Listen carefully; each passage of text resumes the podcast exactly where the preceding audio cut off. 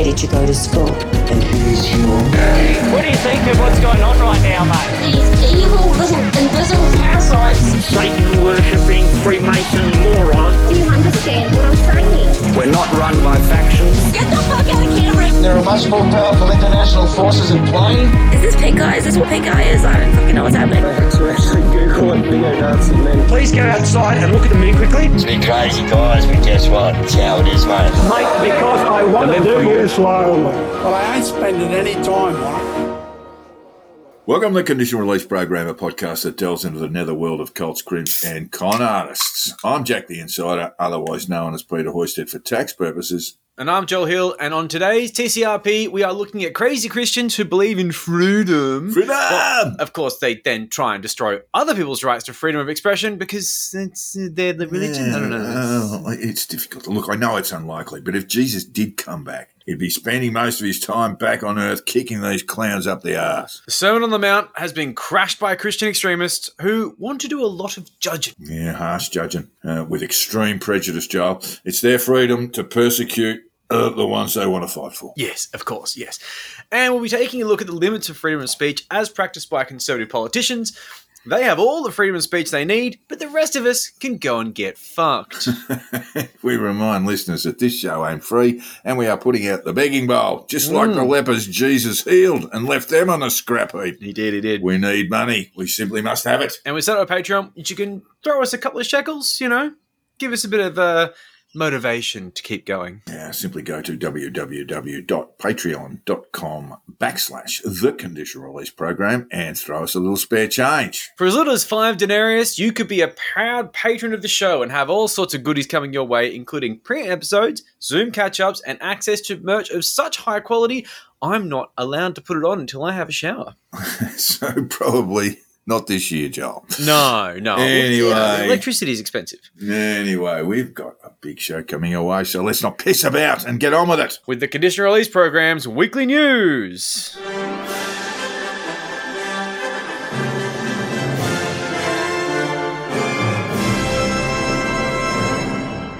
Back in the good old days of the podcast, we had the anti-vaxxer update. It's been expanded a Cooker update because the Cookerverse had become so broad and varied that anti-vaxxer update didn't really do the segment justice. No.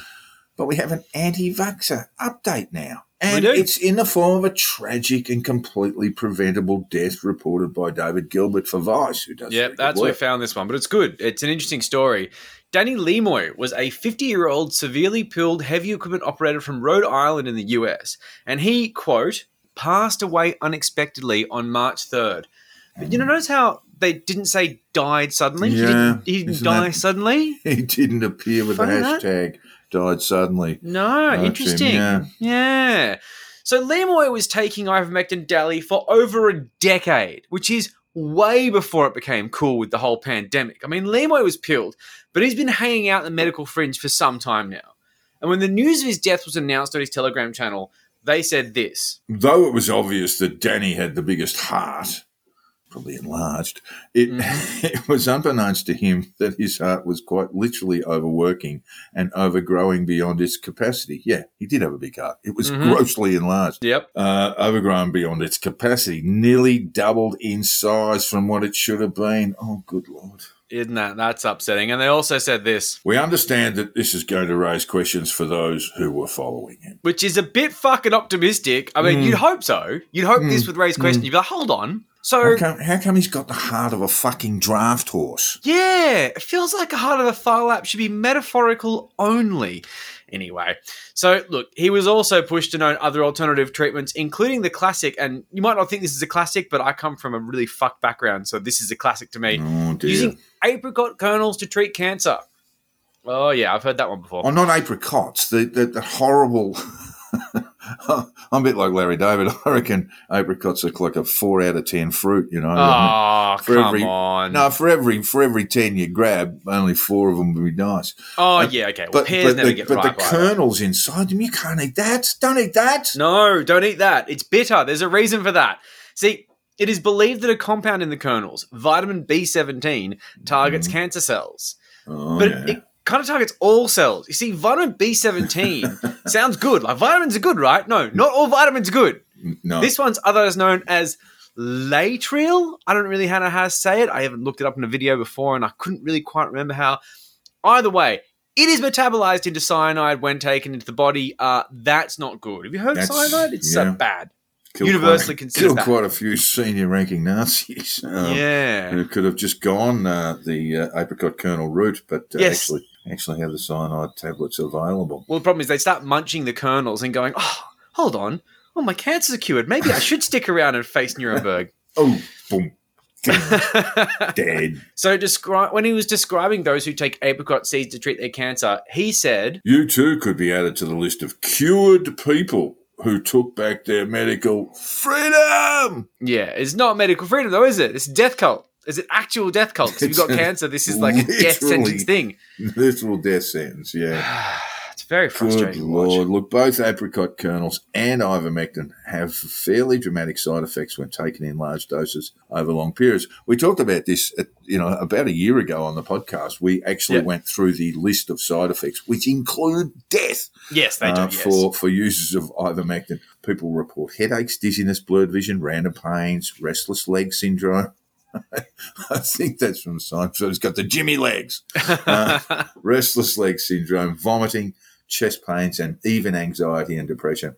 And this is just from the Telegram group itself. Yeah, it's not like an official list of symptoms. This is actually from posts in the Telegram group itself. yeah, because there would be death there. Um, Yes, there would be death. Oh, there'd be a much longer list if you got it from the official source. This is what they're reporting in their conversations. And while most people would see this as a red flag and think that maybe things aren't going too well with treatment, Maybe. Uh, this is seen as a good thing by those who are taking ivermectin and apricot seeds. Mostly because they're fucking morons. But like, if you remember back when anti-vaxxers would give people shit about vaccines making them feel sick or tired, like I get totally knocked around with the vaccine, and they're like, "That's how you know it's working because it makes you feel like shit." And I mean, yeah, it kind of was. But they're doing that now with horse paste and cyanide. no wonder you feel sick. You're taking cyanide. It's not a good idea. It's fucking mental. So instead of accepting the fact that they're taking poisons and they should stop, they call the side effects herxing, which is short for the Jarisch-Herxheimer reaction, which is a Uh-huh. term used for, by people, well, basically by practitioners who are treating people with Lyme disease with antibiotics. It's the Ah. phenomenon that occurs when an antibiotic is administered to some sort of Lyme disease. I don't know the ins and outs. I'm not a doctor, but toxins are released by the dying bacteria and people feel like shit. And I'm going to say I did do a double take on this because Lyme disease is surrounded by quackery at the best of times, but it does appear this is a real thing that does happen when it's being treated, but it's absolutely not what is happening to these people. These Very people are different. being poisoned. That's the difference. But they've hijacked the name, which is pretty cool. Herxing. Oh. Isn't it? Isn't it great? It reminds me of Hexen, the first-person shooter from a long time ago. It's before your time.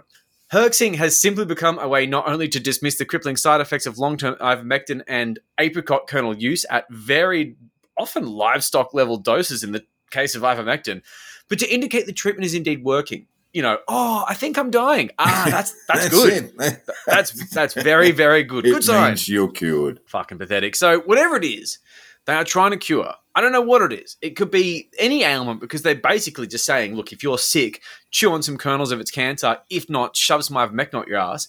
This is simply like, you know, just the reaction of the whatever the disease is, whatever the bacteria is, or of course, very common with people who don't believe in germ theory, whatever parasite or sort of uh, entity that's inside you that's being killed by the it- it- it- they're, they're using it as an anti-cancer, uh, an anti-cancer Yes, they- treatment. They are, but they sort of make it up as they go along. So whatever it is, it's basically the death, the, the dying throes of whatever's ailing you is the thing that's making you feel sick to the point of possibly dying. But the thing is, is that it doesn't die and move on. You don't get better. The ailments just get worse because you just you, you're still sick, but you're poisoning yourself.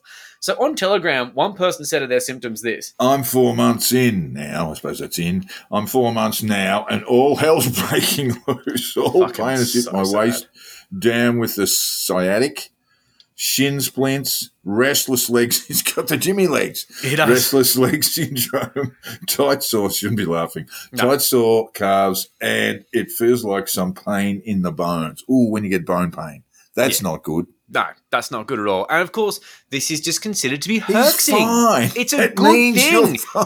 You're. You're doing great. Just keep on taking it. Maybe up your dose. I mean, clearly it's working, right? Mm, more So apricots. another- Waiter, more apricots. Yeah, garçon, garçon, more horse paste.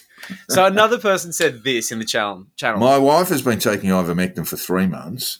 She has been treated for autoimmune hepatitis. Oh, good lord. Thyroid Yeah. and vertebrae issues. I know. She's had some serious herxing. yeah. Today she has a migraine, vomiting, and severe stomach pain. Does anyone have any ideas how to help? And are these herxing symptoms? Just, let me just, just let me just interrupt here, Joel. Does Okay. anyone have any ideas how to help? Should be I am taking my wife to a fucking doctor or a hospital right yeah. now. Yeah, because I poisoned Yo, has her. anyone, you know, got anything, you know? I mean, you know, what do you think? I mean, like as a tangent, there are these wild posts, usually on Reddit, where I see them, where mums groups will be like, "Oh, look, you know, my kid's got this weeping wound. I'm not sure what to do. I've pissed on it, or I've put salt on it, or I've rubbed apricot kernels on it, and nothing's working." And it's like, bro, antibiotics, IV does at this anyone, point. Does anyone know how to help? You Go to a doctor. Do not throw this open to Reddit. And to Um, be fair, a lot of these people in the US, so they're probably terrified of bills they can't afford, and that's really fucking sad. But at the same time, I mean, yeah. come on, bro, it's a weeping sore. I know. Don't just piss on it and talk to Facebook. Your wife's got autoimmune hepatitis. I'm not sure that that's a thing, but she's got a version of hepatitis. She's It's got awful. th- thyroid issues. She needs a doctor and and qualified pharmacological advice. And hepatitis is basically curable right now as well. And I'm not sure if it's anything to do with insurance or whatever, but either way, the idea that they're reaching out to this fucking Telegram grifter, who I'm not even sure is making money, it's just ridiculous. And look, not only is this like, you know, being targeted toward these people who have these horrific sort of chronic illnesses, and it's a ridiculous treatment protocol that makes no fucking sense whatsoever outside of a basic death cult. They're also targeting children with special needs. oh dear. Yeah, it's straight out of the Wakefield playbook, man. Children on the autism spectrum are being targeted with this. Uh, children with Down Down, syndrome. syndrome, Oh uh, cerebral, cerebral palsy. palsy. Um, yeah, they're being encouraged to give their children horse paste uh, because that will somehow cure them. Uh, Look what no. you done, crackers! Look what you done, crackers, Kelly, and Yeah. others have been pushing this. I mean, all of a sudden All it becomes, of hey, why don't we just try it for this? And oh, you know, I got a bad leg, so we'll try it for that. Oh, and my kid's got Down syndrome, so I'm going to force feed him ivermectin. Well, I mean, look, in other situations of miracle mineral solution, uh, autistic Yeah. children were given enemas of bleach to cure them of their ailments. Yeah, and I um, I that. mean, you want to talk about fucking saving the kids? Yeah, you need to remove that child from that custody right there. But uh, yeah, so look, when it comes down to this, their beloved cult leader was killed by their beloved treatment. But instead of realizing the error in their ways, they've doubled down. One of them said this. No one can convince me that he died because of ivermectin. He ultimately died because of our failed Western medicine, which only cares about profits and not the cure. He Yeah. wasn't involved in the failed Western medicine, No, which only cares about profits and, and not part the of the cure. problem. He was he was slinging horse paste and apricot kernels. Yeah, and if only, if only Western medicine was more inclusive of bullshit, and maybe he'd still be Damn alive today. Western medicine, yeah. No, it's just ridiculous. And I've got my issues with Western medicine, but I mean, come shut the fuck up. So look, this is one of those things where I find it interesting the fact that it goes pre-pandemic because the medical drift.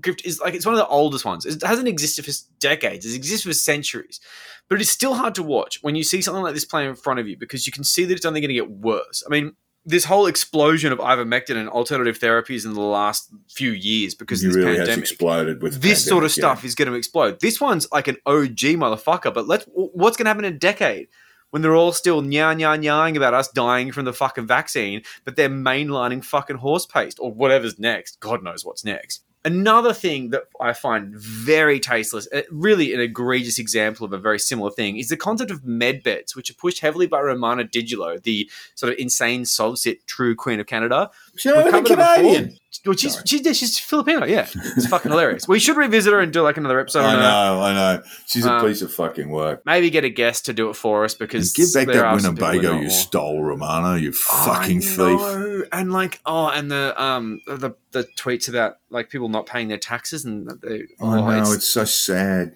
Yeah. It is actually really sad because you know we don't relish in the sadness of humans. We find these things It's quirky really and interesting. sad. I- I've, I've done all those things. I, I haven't paid my electricity bill. I haven't Yeah. paid my mortgage. What my do I do decree. next? Yeah, What, yeah, what do I do next, Queen of Canada? exactly, and uh, yeah, left on red. So she's a truly terrifying human being. If you know her, you know that. She promises that these sort of QAnon-inspired white hats will let her followers, the ones she likes at least, cure whatever ails them on these miraculous med beds. You lie in it, everything fixes. Great. Mhm. Obviously, med beds don't exist. It's complete science fiction. But desperate people. Well, I presume it's a bed. Uh, Yes, I like- it'd be some like- sort of stretcher, or It'd be like or, a solarium thing, I yeah, think, yeah, where you sort of go in there. It's got like that's it. disco lights. Just just lie down on that and you'll be fine. Exactly. You press play, Radiohead turns on, and you get better. It's good. Has to be Radiohead, otherwise it doesn't work. But this is the thing, you know, desperate people will believe the craziest thing if it gives them a shot of hope, and a lot of people are fucking stupid. It's it's tricky, but I'm not sure if this Lemoi character is in the victim or perpetrator column because while the, Ah, I, don't think know. that's easy. I, I think that's easy. I'm putting I, I think he's a bit of both. See you later when your legs get straighter, pal. Bit of both, bit of both. Because while the vast majority of ivermectin propaganda has come about since the pandemic hit, he's been doing this for much longer than that. And while COVID 19 brought upon this sort of new wave of medical quackery and supplement scams, this sort of shit has been going on forever. And it's kind of hard to know whether he's making money off it. I mean, I've only really looked into this on a very surface level. I've looked it- at a few for that- sources. Look, that makes it more mercenary, definitely, if he is making, Making money. money, but yeah. it would seem that it's not obvious that he is. That, but that's to me is not the point. Here is a guy who's basically advocating treatments that he is not qualified to advocate. including what you could kind of throw toward the child abuse column. So I find that very Yeah. difficult to to be okay with. But sometimes these people are a victim of their own bullshit. And let's face it, he died by his own sword. I mean, you know, he fucking believed it. But when it comes down to these things, the other thing is clout. And the feeling that you're a cult Yep. leader, the feeling that people love you, people throw the underwear at you because you're the ivermectin guy. He was on podcasts, he was on all sorts of things, and I think that maybe got his dick a little hard. But either way, pushing this kind of medical misinformation on vulnerable people, especially when it comes to parents of kids with chronic conditions that are mm, generally uncurable, this is going to see a lot of people quietly dying suddenly in the future. Yeah. There are going to be groups of people engaging in this kind of behavior that we don't know about. And, and completely preventable. That's the Are thing. completely pre- preventable. Completely preventable. So fuck him with a stick. oh, fuck, yeah, totally. No, I totally agree. All right. Now, Gary Lineker is a star. Mm. He was a star as a footballer, representing England 80 times in all 461 games in the top flight, involving 103 games at Barcelona. He actually was one of those rare, uh, rare creatures as an English soccer player to become, to, to go into the European leagues and actually succeed. And, and he did at Barcelona. Uh, and look, as an England rep, he is the fourth highest scorer of all time behind Harry Kane, Wayne Rooney, and Bobby Charlton. He was also suspended from his hosting duties on the BBC's Match of the Day program for saying things the government didn't like. Aw. So listeners are probably aware of the story. It's been a bit of a big deal, but otherwise we'll fill you in here. It transpires that Lineker will return to his job this week after BBC folded like Superman on Laundry Day when a mutiny Whoops. of BBC staff threatened to basically blow up across the entire broadcasting platform. So well done, that man. Is Yeah, all I I can totally say. agree. Good on him. Look, he was originally suspended for a tweet he made. It was just a tweet. It didn't say anything on air. It was a tweet from his own private Twitter Mm. Account claiming the Home Affairs Minister, who's an absolute hard rightist, Suella Braverman, who claimed that her language in promoting a refugee policy, which is not unlike the stop the boat stuff we had in Australia for many, many years, and you still do, arguably, but the harder edge stuff that Morrison brought in as uh, Minister for Immigration then. Uh, and and and and, uh, uh, Lineker likened this to the language. The language that Braverman used was the the language was similar to that of the Nazis in the 1930s. And overlooked in the brouhaha is what she actually said. And I actually want to draw our attention to it today. It went like this, Joel. There are 100 million people around the world who could qualify for protection under our current laws. Let's be clear, they are coming here. And Braverman also said that it would betray British voters not to tackle the quote waves of illegal migrants breaching our border as she unveiled plans for new laws to stop channel crossings. Now I don't know whether she got where she got that hundred million figure from Out of her ass, Well, I well, think, yeah. well, look, I, I, I, do not have the figures at my disposal in terms of externally displaced persons. That's the assessment of it. Yeah. It, I, I, my understanding would be a, lot more than 100 million people who are externally displaced persons. That means they've been displaced. You can be internally displaced, still living in the True. in your own country and taken and, and basically living uh, in another part of it because it's become too dangerous for you to be where you live. Yeah. Or you can be externally displaced, and, and perhaps that's what you're referring to there. 100 million people coming here. They are coming here. All at once? million people. You know, on the same day. And So- also, and then she talks about waves of illegal, illegal migrants breaching our border, which is Mm. actually the wrong terminology anyway, but waves. Just listen to that language, right? And the first thing that's worth saying is Lineker engaged in hyperbole in his response. Yeah, he, he he did. the he did the full Goldwyn reach. Went right? Godwin. Never, never mention the Nazis. It makes you a loser. yeah, I, I, no I good. think you lose the argument. And, That's right. And, and maybe Godwin's that's law right. But stands up. but Braverman's comments were inflammatory, incendiary even, and there's no doubt what she and the Sunak government is up to. Really, its only chances of being re-elected late next year in 2024 uh, rely on resolving the overblown crisis of refugee entries. Unauthorised entries is the right term of words, uh, and, and that used by Scott Morrison and co. Yep. And Braverman will play that to the great British parochialism with a good smattering of racism thrown in. Yeah. The mentality that that uh, that caused that great act of uh, economic self harm, Brexit, uh, in an effort to raise the government's shocking, shockingly bad results. It's the same sort of play. Right? Yeah, it's it's the same sort of play, yeah. political play. Well, we've seen it more than anyone. Uh, oh no, no, Brexit. Brexit was all Brexit was about.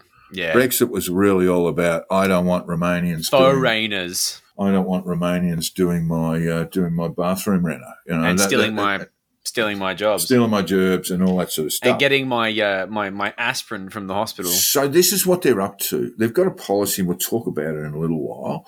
Uh, what the what the policy is, uh, but this is a play to. Yeah. The British are more parochial than we are. There, there is no doubt about that. Uh, and this is their play. This is their Hail Mary play to be re-elected in 2024. Yep. Yeah. So absolutely. here's a case of say, you know, so whatever works, you know, Yeah. reach for extremes. This is Braverman, hyperbole, exaggeration, you know, uh, free speech, the right to scare, shit scare the populace with reckless words. Yeah, and look, it's worthwhile to look at what the government, which is a conservative-led government, ha- that's been in power for the last what, like thirteen years now. What are they planning to do? I mean, there will now be these on-water matters. You know, the seizure of boats, probably Yeah, quite 13 publicly years. with the media 13 and the fucking thing. Yeah, they've been in fucking power forever. I mean, since forever. Hmm. And like, of course, this is this whole referring to small boats, which are, of course, loaded with refugees coming into the UK.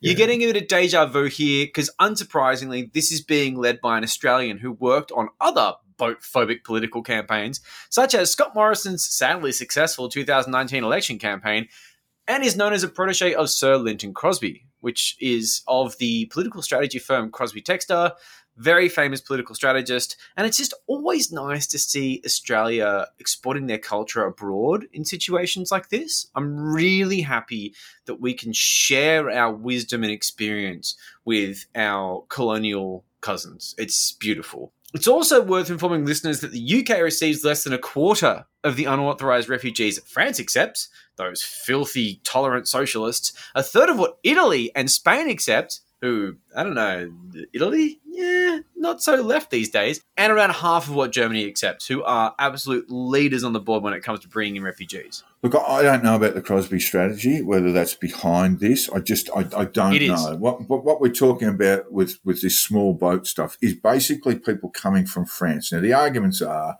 from people like Braverman that, oh, that, that the UK is this fucking pot of gold. Everyone wants to come and live there, and it's really not true. Uh, you know, it's this. You know, the, the- you know that this is the ultimate place to live. This is Oh, the other sort of nonsense weather. that we were that we were sort of spoon fed in our own refugee debate. At least we had good weather. That this is just this beautiful, beautiful place that everyone wants to live in. Yeah. In the UK, I mean, after Brexit, and with its current economic woes, it would almost be, want to be the last one. But of course, people do have connection. So people do have connection. We'll talk about that in a minute. That's the thing. that will that will that will bring them to the UK. There's sometimes familial connections. it's not just a job at Sainsbury's that's making him cross the channel, right? So 89 un, 89,000 unauthorised uh, entries, refugees arrived in the UK last year. Less than a quarter of what France received, which you That's just right, said, 436,000 last year. Whew. 89,000 UK, 436,000 last uh, last year in France. Those who do choose to go to the UK often do so for reasons of family connections. The second largest ethnic group of small boat arrivals are from Afghanistan. Oh yeah, you know the Brits were in a war there until recently, and then left, and then let the fucking Taliban run the country. That's why there's a refugee crisis in Afghanistan Yeah. right now. That seems. And there is that connection because they will have worked with Brits in Afghanistan. So that's why they, uh, many of the Afghan refugees want to go there. Uh, the EU has advised the UK that what they plan to implement, this boat turnback stuff, is a breach of international law. Um, I, I can talk about a little bit more. One of the there are two areas of relocation. So uh, there, Manus Island and Nauru is Rwanda oh, and really? Albania. Now, Rwanda can't be used because um, uh, because it's locked up in the courts at the moment. Damn shame. And, and I read a I read a story of a, of a fellow who, who arrived in the UK in the very early days when they were piloting this policy in Rwanda, and he was flown to Rwanda despite not coming from there in the first place. Yeah. And then he arrived in Rwanda and then uh, was was was bussed out within two or three days. He said, "Get in the bus," and so he got in the bus and they drove him out to the Ugandan border. And he said, "Get out," and so he had to walk all the way across Africa again, and then ended up I ended up living in France, I think. So he was one one person who um, one person who spoke about the.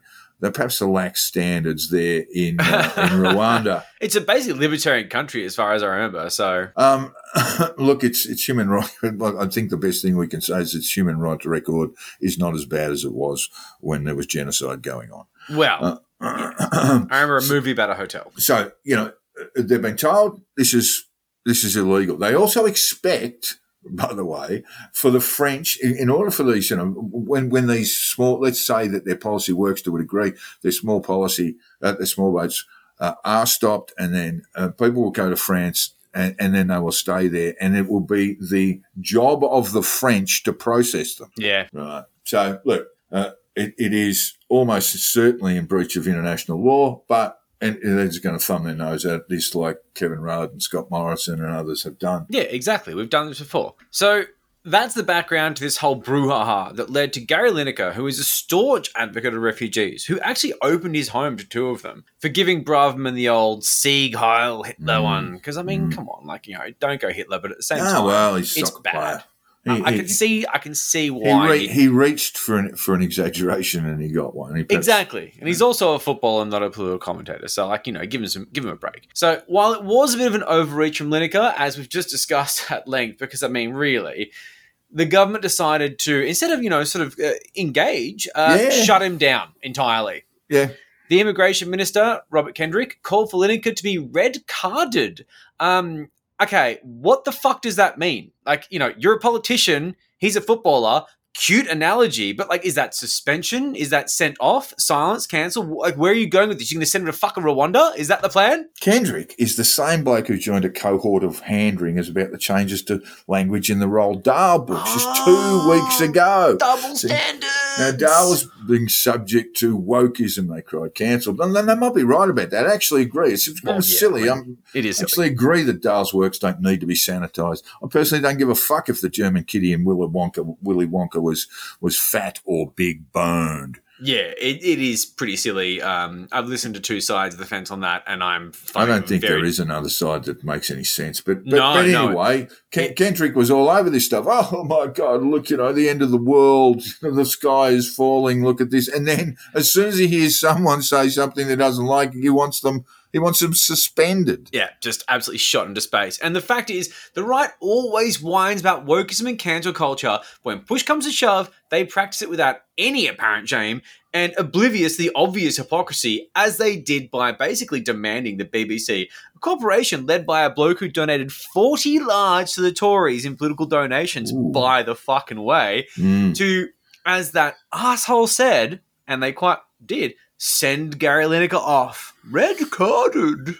Yeah, in fact, I could mount a very strong argument that the right have always been book banners. Fuck right? yeah. There's a long history of it in Australia, and I've written about this you know, on two or three occasions in columns in the Australian.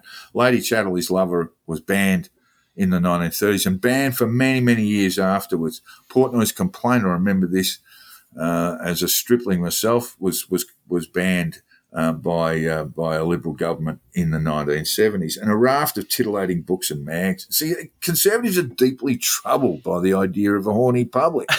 They just, which is which is really odd because certainly your British conservative, your Tory, they seem to be, you know, that that seems to be their thing, you know, sort of Yeah, basically sexual sexual you know, dysfunction up the wazoo, you know, Mhm. Uh, orange in the mouth with a pair of pantyhose on their head. That's the one. Yeah, the difference is the left. This is the difference now. It's the left who have, in, in, until recently, been the purveyors of smart, edgy satire and extreme parody, have now shit the bed and demand this and that be removed from our eyes so as not to strain our tender sensibilities. Yeah. It's true. This is what's happening, and we are we are mer- we are merging into this um, um, world of new Puritanism Yeah, Where- it's pretty sad. and and and you know, as I say, one of the reasons that drew me to the left was them saying, "Hey, we can we can crack jokes wherever we like. We can we can uh, we can publish all sorts of things that uh, that, that that that the right will find offensive. Let's Lenny be Bruce. offensive. Yeah. That's what drew me to the left, Yeah. and now the left is sadly gone Just down this Capitulating to this sort of bullshit. yeah. Yeah. pathway. Yeah. Look, it's fucked up, and the Lineker blow up um, shows the inescapable hypocrisy, the utter cant of those on the right who scream woke. And really, please, people, don't ever use the word woke and in an unironic fashion. Yeah, that yeah. should Unless be a you're taking the piss. It yeah. is a stupid word. It's a fucking dumb it's word. almost meaningless. yeah, exactly. And no they- one they- uses it. And the people on the right, the sorts of people who hand on heart demand free speech, provided it's speech they agree with. Absolutely. And let's face it, there has not been a single fucking word from the freedom loving freedom movement clowns because this is a right wing No, issue they word. majoritively agree with. It is complex as well. And complexity is not their strong suit. They just, oh, hold on, do I have to look into some nuance? Oh no, my headache. Is it the ivermectin or is it the Thinkins? I'm not sure. But let's face it, at the end of the day, the right, whether it be the alt right, conservative, traditional conservatives, or these bizarre sort of religious fundamentalists, they all fucking hate free speech. Look at their block lists on Twitter. I'm telling you right now, they hate free speech. Yeah, indeed they do. Now, listeners to the podcast may remember the name of Tara Reade. That's R E A D E. Yes. In the lead up to the 2020 presidential election, Tara Reade's accusations of sexual assault against Joe Biden captured national attention. It was a bit of a hot button. Now, when it comes to sexual harassment or sexual assault, we want to clarify that at TCRP, we urge people to come forward and tell their stories. And initially, she claimed that she'd been sexually harassed by Biden while working in his campaign office, and that was in 2019, so very close to the election. But then in the election year, she accused Biden of sexual assault. Now, Reade's story was not without controversy as it evolved over time, and in light of Reade's previous compliments towards Biden, she'd always been a big fan Mm. uh, for his work on, imi- on women's issues, including domestic abuse legislation, and his help and his work to help sexual assault survivors. Many people question the veracity of her claims. And while it is crucial to take all allegations of sexual assault seriously, it is Yeah. also important for the media to conduct a thorough investigation and present all perspectives. Yeah. Every woman deserves to be heard, but media outlets have a responsibility to report the facts transparently and without bias. Yeah. Now, Reade was subject to a lot of media scrutiny. Politico probably did it better than anyone else, discovering that Reade had a long list of people she had ripped off, borrowed money from, never to repay it, or had rented properties and not paid the rent. Further, and probably more importantly, Politico exposed Reade as a person who had acted as an expert witness in domestic violence cases in California, uh, claiming she had held certain university qualifications she did not have What? And had really done a uh, done a big done a big polish on her resume. Um, That's so brazen. and the discovery led to a review of all cases where she had given testimony with the threat of uh, charges of perjury uh, arising, which ultimately did not eventuate. Yeah, wow. Okay. Well, look, that doesn't fundamentally affect the truth or otherwise of the accusations as they are. Of course you know, you have to you have to take these things on face value, but that's fucking crazy. Yeah, but again, Holes appeared in her story about the sexual. First, it was sexual harassment, then it was sexual abuse, and there's obviously a, a, there's obviously a large distinction to be made there. She said she had worked closely with the pre, with the with the, with the president now, who was uh, was VP at the time on domestic violence legislation, but it transpired she was really just a low level worker who did basic office work. In fact, there had been complaints about her uh, conduct in the office, and she was actually demoted. And when accusations were made in 2020, Biden said he could not remember who she was, and and that. Well, you know, given given given Grandpa Joe, uh, that might not, might, not, might not surprise too many people. But it, it, it was, you know, he was, she was one person working in, a, in an office of literally hundred people. That Yeah. sort of order. But like, it must be established that, like, in any event, regardless of all this, she was indeed a proud Biden supporter ideologically until 2020, and like, say, you know, in ideological terms, clearly a progressive. You know, Yeah. she's not like a right wing infiltrator, as far as we know. Um, she seems to, you know, bleed blue. I guess. Well, she did. And- But here's the thing Tara Reade has now become a strong supporter of Vladimir Putin. Oh, good. They, th- how does that happen to people? Beginning in 2021, around the time that Joe Biden defeated Donald Trump and the media attention surrounding, so that was 2020, but, but as we get into his early days of his presidency in 2021, media attention surrounding Reade's sexual assault allegations subsided. She again uh, began pushing Russian propaganda, this time seemingly with the approval of the Russian government. Good. And first, she started a writing gig with the Russian state run media called OutletRT.com. Yeah. So she was writing for that. RT is just just straight So out, fucked. straight out of the Kremlin. Oh, if you check the webpage, the adverts they have are well, it's it's, it's basically you know it's a basically can't broadcast into Yeah. into the West now. Then late last year, 2022, the Russian delegation to the United Nations literally just picked her out of the blue uh, to speak before the United Nations Security Council What? about American weapons being sent to Ukraine. okay. Fortunately, the UN rejected Russia's request based on what they called Reade's lack of, and I quote, relevance and appropriateness. Yeah, fair. So to this day, Reade persists in promoting Russian propaganda through her Twitter account and podcast named The Politics of Survival. Okay. Mm-hmm. Interesting. In her podcast, she conducts interviews with pro Russian propagandists and officials from the Russian government, including Dmitry Polyansky, the Deputy Permanent Representative of Russia to the United Nations. Nothing sus going on there, No. right, guys? Pretty relaxed. So, other guests she had on her podcast included the chairman of the African People's Socialist Party, Omali Yeshitela. Yeshitela's Florida home was raided by the FBI back in July of 2022 as a part of investigation into, into a Russian influence campaign. So, nothing sus there either. Yeah, Cool. and, Jo- and, and Johnny Miller, who not the actor, Johnny Miller is another man who has been a guest on Reade's podcast. He is a known Russian propagandist who works for the Iranian state-owned English language TV station Press TV. And this is fascinating to us. How does a progressive turn to support a tyrant who only a year ago bombed civilian population? Yeah, I find Is it, it, so is hard. it Russian money? Because she seems to be driven by money. Is it Russian money? I don't know. I mean, the answer is I don't know. But, is it just a distorted belief, or has she just Mm. sort of reacted, perhaps with a sense of trauma, whether the sexual assault, sexual harassment actually occurred or not? But as trauma has sort of twisted her around. Who knows? Well, I don't know, but I've often said you can find out a lot about a person by what they say and believe about the Russian invasion of Ukraine. And those on the extreme left and the extreme right support Putin. Yeah, there's a bit of that. Look at Boykoff with the idiot Dave Graham, who I refuse to call guru.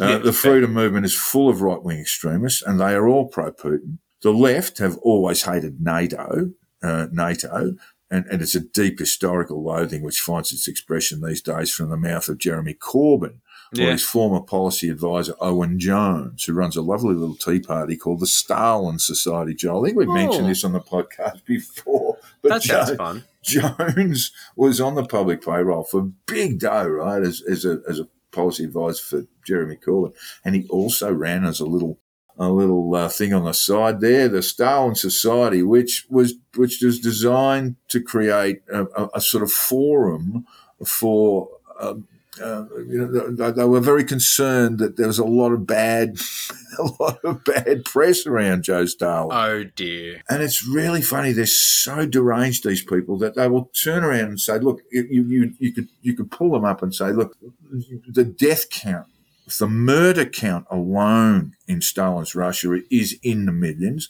and then we get to the tens of millions in terms of failed policies." Uh, in terms of starvation, the starvation of, U- of Ukraine in the 1930s left millions and millions dead. And they'll turn around to you and say, yeah, but he had a terrific housing policy. Yeah, good housing policy. Yeah, yeah. And it's kind of tr- it's kind of true. I mean, the, the, the Russia that Lenin and Stalin inherited uh, really had no public housing whatsoever. People were living in hovels, and, and and along came Stalin and said, "Yeah, okay, get out the Russian concrete and just build." You know, apartment blocks, Get it done. And, and so yeah, there was. You know, there, there, there- I mean, it, it's complexity again. When you look at someone like Stalin, you you go, yes, he was a murderous tyrant, an absolute, you know, mass murderer, Total genocidist, uh, and uh, but there there were moments where he had his successes.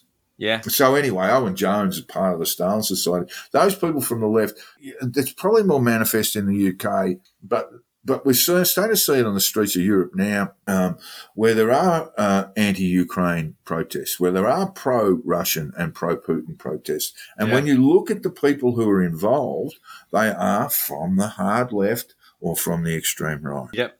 And Yeah. they've sort of coalesced. They're shaking hands across the vast chasm of the divide uh, and saying, oh, let's get this job done. Well, Tanky's going to tank, my friend. Tanky's going to tank. Yeah, but back to Tara Reade. Does she feel so rejected by the progressives that she rushed to the other side? Uh, Possibly. I'll go maybe. out on a limb and say her claims of sexual assault at the hands of Biden are so unlikely that, uh, that I am fairly convinced that they've been fabricated. Yeah, yeah, it's plausible, and there's some pretty damning evidence in the lead up, but it's uh, it's hard to say. We will post a link to the Politico piece, which backs this idea up on the ship posting page. You can decide for yourselves, but trust us on this one, listeners. If you are for Putin, you are officially an extremist. Either side of the pole. It's a fucking weird place to sit. Indeed. Good luck to you. Indeedy. Cows have fucking masks on. Everybody is up for the high jump if they deserve it. If they deserve to hang, they will hang. Rise up, Australia. Men of Australia, time to step up and be real men. Protect your kids or go down biggest cowards this country has ever seen. Hang that animals. So we start this Cooker update with a reminder that Sandy and Soz have released their Tinfoil Tales episode on Bosi and Guru, which is absolutely excellent. It is. It is indeed. I'm halfway in, and we'll be knocking the rest off tonight. It is a superb expose, and uh, we'll, we, you know, I strongly recommend it. uh, Yeah, it really wraps things up. listeners. It's quite something. Now, some of the clips from Bosi are truly haunting, and I just genuinely hope, for the sake of humanity, that they fade into obscurity after the state election. Although I absolutely doubt it. I mean, because when it comes to Bosi, it is hard to imagine that guy living a normal life. If he believes his own bullshit, he must live a horrible life. He believes that babies are being murdered en masse and their body parts are being sold to the highest bidder for the sake of corrupt doctors buying more cars. There's hundreds of thousands, his words, not mine, of children being killed basically by satanic forces within our corrupt government and institutions.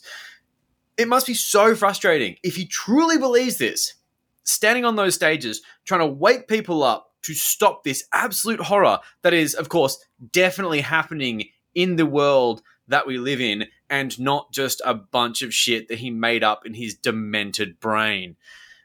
Of course, that assumes that he believes his own bullshit, which I find very hard to believe. The bloke doesn't seem to have a job, And it's hard to know whether he's making money or not outside of this sort of carer's pension he would have.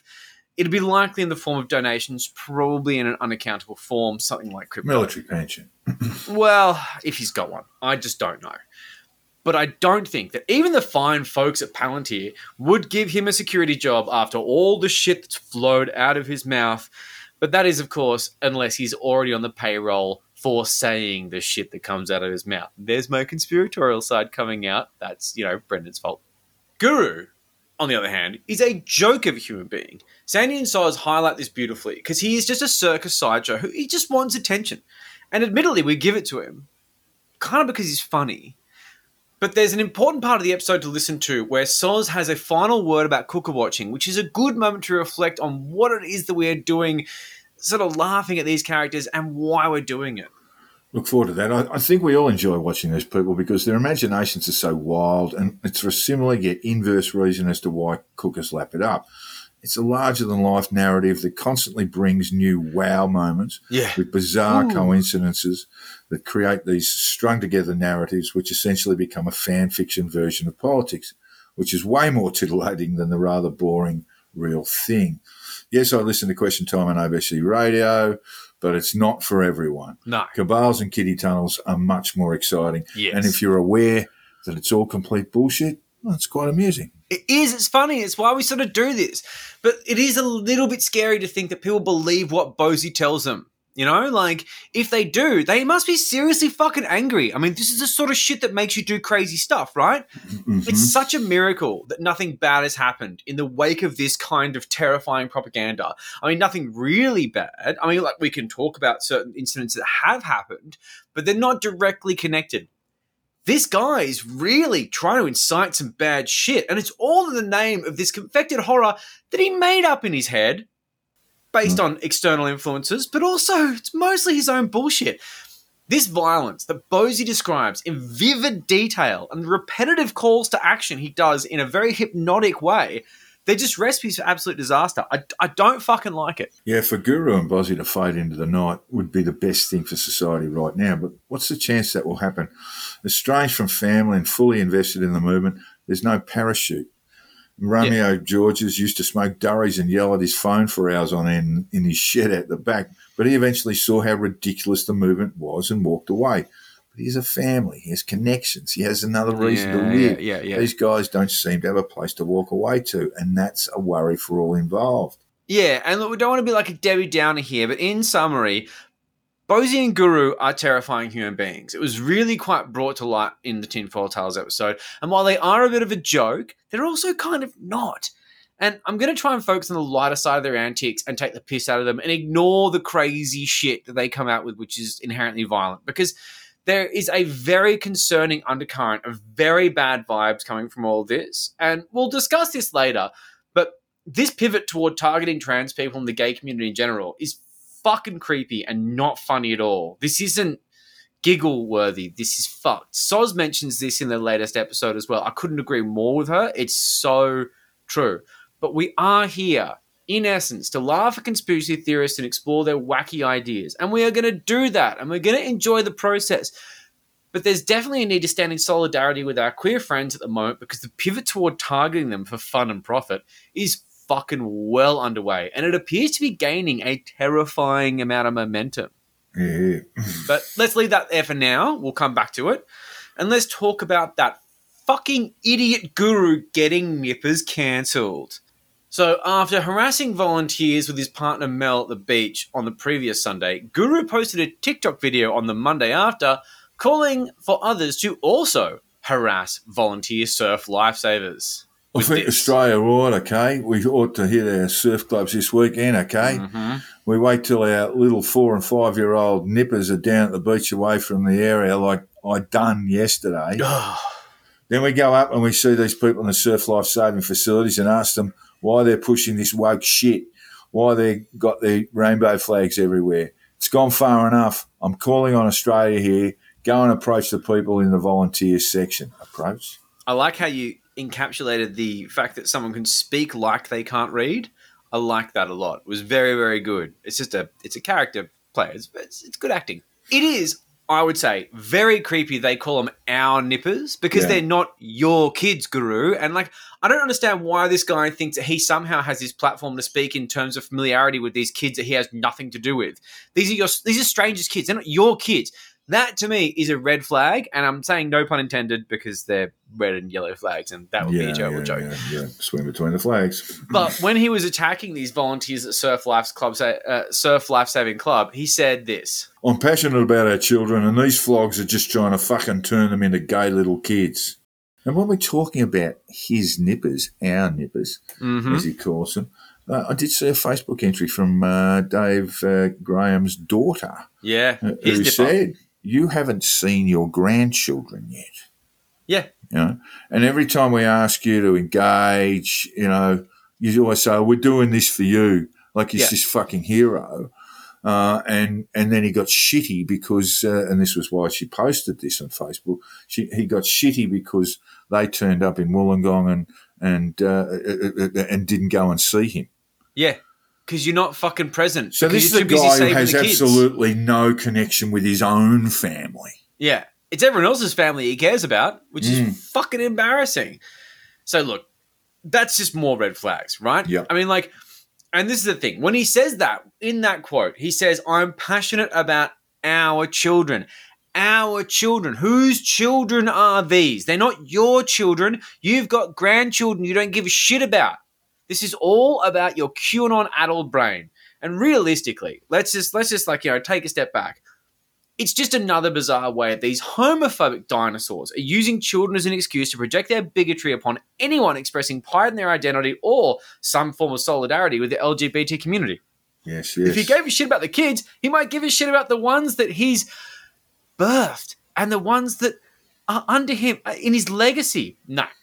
See, sadly, as a result of his annoying outbursts, Nippers, quite famously, was cancelled on the Sunday due to the hanging threat. No pun intended. Again, I actually didn't intend that one. I just noticed it and I was like, shit, I better make that clear. Of these fucking hordes of cookers, or maybe just a handful, but that's enough, coming to surf clubs during Nippers when the kids were all about, or at least, you know, generally speaking, talking to volunteers, yelling at these lifesavers who are there on their own time just trying to help out society, unlike Guru who does fucking nothing, and then call them fucking groomers.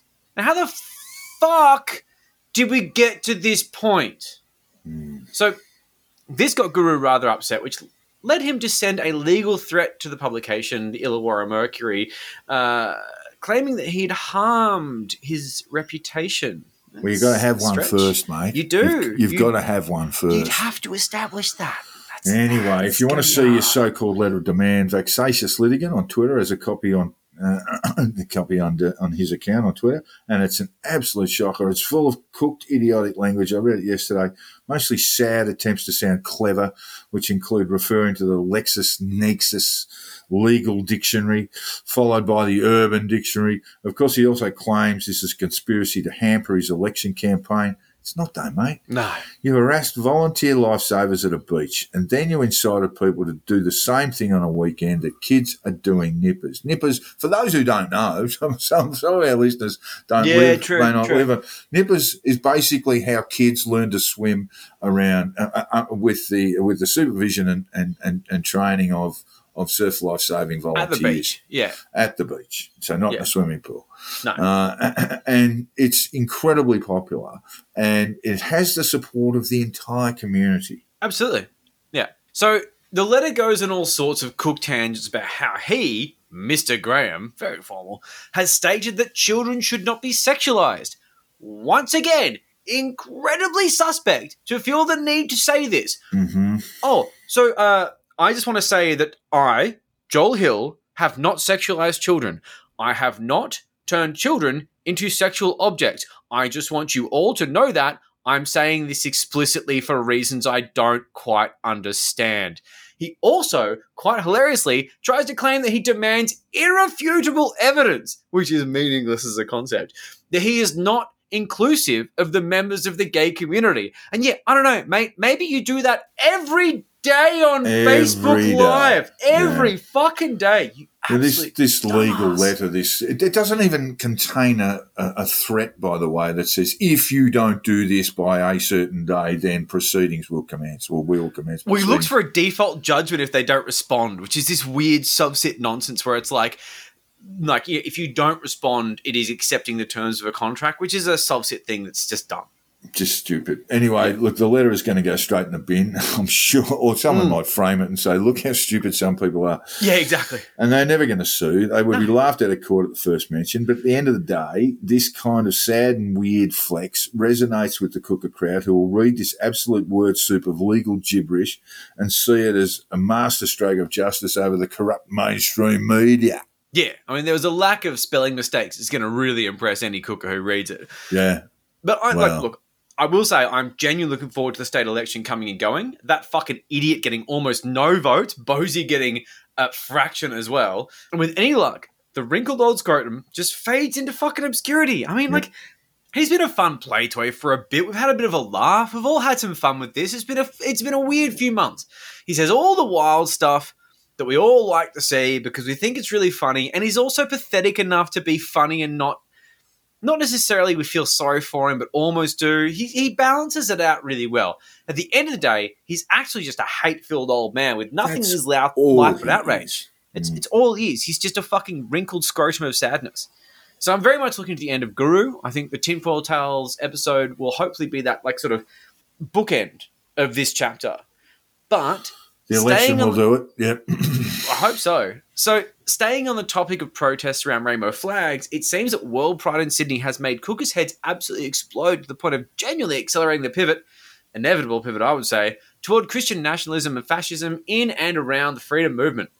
Now, we have seen a very concerning series of events during the month long celebration of World Pride, which was, as everyone in the world knows, hosted in Sydney. Yeah, due to the fact that a city known for its LGBTQIA community was celebrating a global pride initiative, there happened to be a few rainbow rainbow flags around. Uh, holy fuck, the gays are winning. Oh no! Oh, better put a stop to all that. Fix it, fix it. I mean, the culture wars are in full swing and have been for some time. We all know that. But something about World Pride really short circuited Cooker Brains and got them fucking furious. So, Tom Tanuki, you've probably all seen it anyway, did a great video featuring comment from Scotty Marsh, the artist who's been doing this sort of funny mural in Chippendale, who's been doing it for years. He's been there like several years. I've seen it before, which is basically a set of angel wings on the wall made of dicks. They are appropriately named as dick wings. Dick wings. It's fucking great. So across the road in Victoria Park, they hold Fair Day, which is an event held a week before Mardi Gras to celebrate gay culture. You know, it's just a fucking it's a, it's like a market. It's like a live thing. There's acts and stuff. It's great. Tons of people stand in front of the dick wings for selfies because it's funny. It's a set of wings made of dicks. Come on, man, work with me here. But not everyone is laughing, though. Very sad. Some bloke made a video getting really angry about it. And he kept filming. He even walked down the corner to the pub where he was viscerally upset that rainbow flags were in the window. It's fair day, you fucking moron. What do you expect? There is a, bu- a couple of thousand gay dudes across the road and they wouldn't mind getting some of their money. You moron. Anyway, Dave O'Neill's got behind the outrage and condemned the dick Predictable. wings. Everyone counts their bigotry in the usual think of the children bullshit. What if children see dick wings? They'll be miserable. I tell you what, Dave, I've actually lived in Chippendale. I went to Sydney University. There are no fucking children around here. None. You don't fucking see them. They don't fucking exist. Every now and then, you might see a kitty wink walking past somewhere. They are 100 to 1. Honestly, the playground in Victoria Park barely ever has kids in it as well. Meredith Burgmann was at launch of the Flying Fox, and Clover was babbling on about how the kids were going to have such a great time. And she was like, Clover, this is going to be for piss students. And it was, and it is. It is for piss students. I know this because I was one of them. We drank in Victoria Park all the fucking time, and the Flying Fox is awesome. I strongly recommend you go and visit it because after a few tins, if you run down, oh, it's fucking great. But even so, who cares? This generational trauma from a set of wings that's made of dicks. Are you fucking serious? It's not going to cause anyone any issues, and it is absurd to say that it would. It's all projection. And of course, after O'Neill's got all huffy about it on Telegram and his dead shit brain thoughts were shared around the medium, This fun mural was vandalized with white paint, which is legitimately sad. And a picture of the vandalized mural was posted to Telegram with the caption, Looks like the mural of Dick Wings has changed into White Wings, which I'm guessing is like a play on White Wings, like the like the flower brand or like Dove Wings Yeah, or something. Yeah. Like, I mean, like, is that what they're going for? I mean, okay, I'm just going to say right now Nancy Reagan types, the book burners, and the paint sprayers are not only insufferable to be around, but just not funny. Not funny. Well, not they funny just don't have a sense of humour. No, they're just not funny. Essentially, it's just yet another chapter in the culture wars, which seem to be amping up for several reasons. Well, they never stop, really. Firstly, Yeah. the Yanks. We're finally following in their footsteps and taking on a Christian fundamentalist slash nationalist movement. We're quiet Australians who Ugh. used to restrict their bigotry to comment sections in newspapers and in churches, and now feeling emboldened to hit the streets and show how upset they are, uh, but also how victimised they are. You know, all the oppression they suffer with the boot they placed on their own heads. It's just pathetic, really. This, I mean, we go to the same sex marriage postal um, poll, really, which is all it ever was, but it did lead to uh, the legislation which allowed same sex marriage. There was a real sense of victimhood generated there uh, from, so from dumb. those in the no vote, that they felt themselves, and for the first time, to be in the minority in this country, and Yeah. they have not reacted well. And we look at the census data later, they are not in the fucking minority. There's tons of them. They grow on fucking trees. It's ridiculous.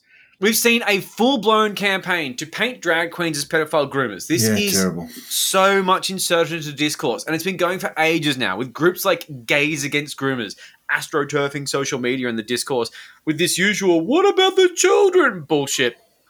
It's clearly just a vehicle for transphobia, turfy nonsense, and a massive grip for the operators who are clearly being paid by shady fucking right wing sources.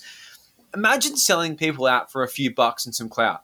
Like, especially your people. I mean, maybe you hate trans people and you're gay. Good on you. Disgusting. Just honestly disgusting.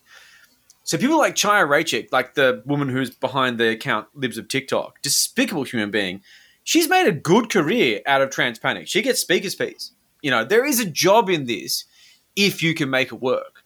So we've got these large counter protests, these sort of drag queen story time events, and they've been effective at sending protesters, strangely enough, mostly consisting of actual Nazis, hmm. home early. You know, oi, oi, constable, can you walk me to my car?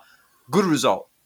But the fact that this is a fight at all is incredibly disappointing. I mean, this kind of idea that social media has this like normalized discourse about drag queens reading your stories being somehow sexualized grooming. I mean, it's inherently disgusting. And it's very weird that people are going there in their brains because they're either disingenuous and bigoted or they're fucking stupid and perverted. I don't know. But it's where the right is going, and it's an absolute matter of time. If it hasn't quietly happened already outside of the media, before very serious violence occurs on the back of this save the children virtue signaling bullshit. But in the wake of Dickwings, and on the last weekend of Pride Month in Sydney, a group of Maronite Christians walked the streets of Newtown chanting a modified version of the Lord's Prayer and Hail Mary bullshit with a full police escort claiming to be protesting a joke on the project, which we'll of course cover in a moment because this is in more chronological order here. Now, look, Newtown has become not only a place of tolerance, but a place of encouragement for the gay and trans community to express themselves openly without fear of arbitrary bullshit. Of course, this is a utopian aspiration. There's still altercations, there's still bad things that happen. We're not perfect yet. But this is not an unreasonable aspiration, and it is a beautiful thing that this enclave in the inner west has embraced and worked toward in the last several years. So these cunts have decided to put a dent in this enclave, which they're not even remotely welcomed in, for starters, with this Christo fascist bullshit under the guise of being upset about a joke on telly. I can tell you right now, you can go and fuck yourselves. And I tell you what, nobody in Newtown even watches TV, you absolute dipshit. Who cares? What was reported as a protest, it was clearly designed as an act of intimidation. Large group of large men, some concealing their identity with masks and most wearing hoods and hats, chanting as they walked past happily enjoying their evening in outdoor dining settings and bars. Huge Yeah, it's fucked up. It's- it's really not okay. Said that to me. Yeah. Police say the crowd was about 30 people, which isn't a lot in, like, say, the middle of Hyde Park, but it's a lot on a footpath next to venues. That is a roving gang in Newtown. There was an assault that night, which may or may not have been linked to the group. There were also reports that people were spat on by the group. Just, but it's, it's what you expect, right? This is just disgusting Oh, behavior. nice. And of course it was. They were there for violence, whether that be the simple act of intimidation, which is a form of violence, or provoking someone into taking a swing and then doing what nature intended, which is to pile on top of them because you've got 30 fucking guys. It's what they wanted. Let's face it. This is what they're after. The protest appears to be organized by a group called Christian Lives Matter in this sort of sad attempt to create this kind of confectious religious victimhood we spoke about before, run by a guy named Charlie Bakos who can just go and fucking jump into a bin. I'd never heard of him before. He's definitely existed before now. His little tan trib club has some pretty good numbers. And before the stunt in Newtown, he really didn't seem to go onto my radar, but he's certainly on the radar because that Facebook group has 26,000 members. And I, I scrolled down, and that, that 20,000 Wow. number goes for Big a numbers. long time. It specifically mentions that it is a group of Lebanese Christians. It identifies that way. And this points toward that Maronite sect of Christianity, as mentioned before. And Maronites hail from all over the Middle East, but ours mostly tend to come from Lebanon. Yes, they do. And Maronites seem to slip comfortably, many Maronites seem, seem to slip comfortably into Catholicism. Um, there's another thing here at play, and I'm reluctant to talk about it. We talked about it during our Zoom uh, last week, but the fact of the matter is that um, after the well, during the Lebanese civil war, to talk about refugees at the front of the program, uh, refugees came, Lebanese refugees came to Australia. Many of them very, very good people.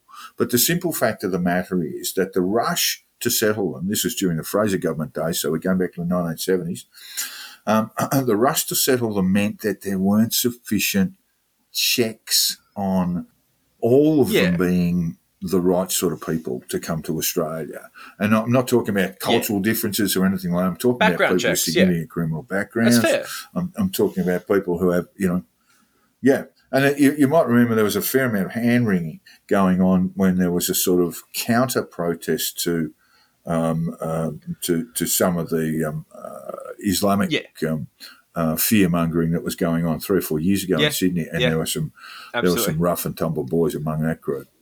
No, that's fair. Uh, look, I don't want to generalise. Very conservative. Mar- Maronites and, are like, quite conservative Christians. Concerningly so. Yeah.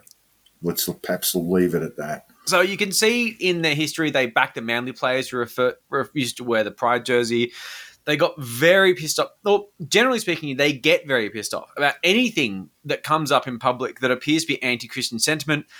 As per usual, let's face it, they also sell merch.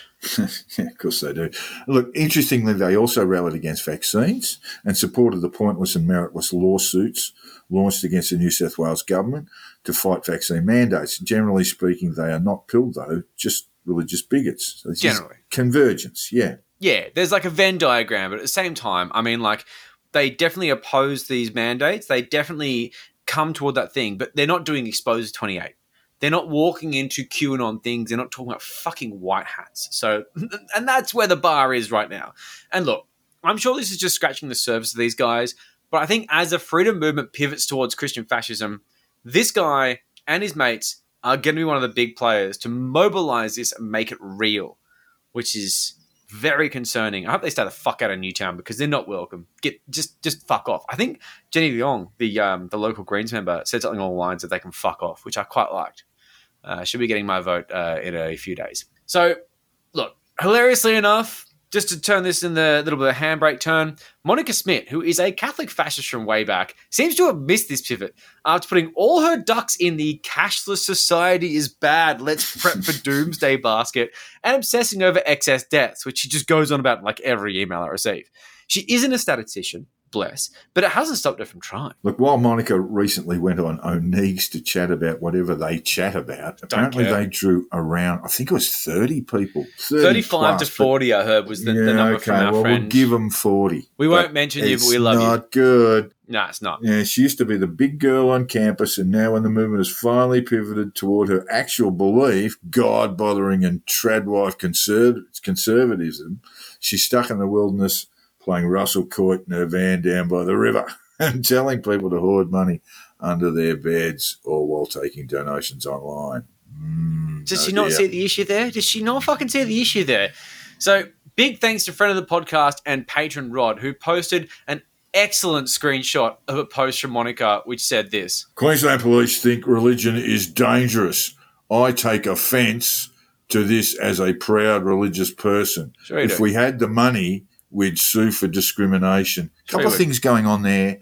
There's also the begging. The, this is the begging. This is the begging for This donations. is the part. yeah, yeah, yeah. If we had the money, oh, you never know. We could sue for discrimination. Well, how are they being discriminated against precisely? You would have to find a definite and or definitive form of discrimination. But really, the Queensland Police have, have and we went through this in the program initially after Wieambilla went. Oh, we don't think this is domestic terrorism. And then they said it was based on Christian fundamentalism, based on an investigative process.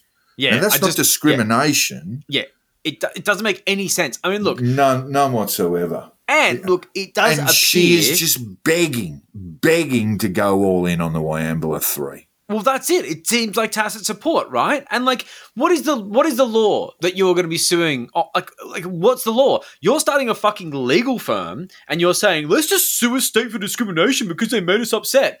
Not exactly good PR for your new business no, I wouldn't have thought so. No. But what I will say is get yourself together because while we do love the idea of you slipping into irrelevance like a glove and becoming a chapter in the history of the movement, yet another episode of Tinfoil Tales to never care about again after the publication of the episode, which will be a beautiful reminiscing walk down memory lane of your sad, weird pivot to from travel journalist to this. Just die with some dignity. I mean, this is just loser. These are loser words, and it's really pathetic. But that was a digression. I just had to stick the boot into Monica because it's been too long. The Newtown March was supposedly in response to a joke that was said in the project by now rather famous Reuben Kaye, who I didn't fucking know of before this. And just as an aside, possibly one of the bravest people in the country right now. The death threats would be hectic. And the joke was I love Jesus. I love any man who can get nailed for three days straight and come back for more. it's not bad. It's not a bad joke. It's I can understand bad. the irreverence of it. This is what we were talking about before. I mean, if you're not, if you if you want to put limits on these things, this is these fucking freedom nutters want to fucking restrain the the ability to crack a joke like that. I mean, like, there was a joke on Reddit that I saw, which I really liked, which is that he wasn't that good. They've been still waiting. They've been waiting for two thousand years for him to come again. Yeah, I mean, yeah, yeah, like, I mean, come go. on, like it's it's like it's silly. It's not a big deal. Look, of course, the backlash has been from a loud minority of butthurt book burners who can't take a joke. You know, they, these people they they cite freedom, but they don't. They, they have no concept of it. No, You'll see a Venn diagram overlap with these people and the ones that have continually called out Islam for responding to comedy with violence. It's exa- it's the other thing, you know.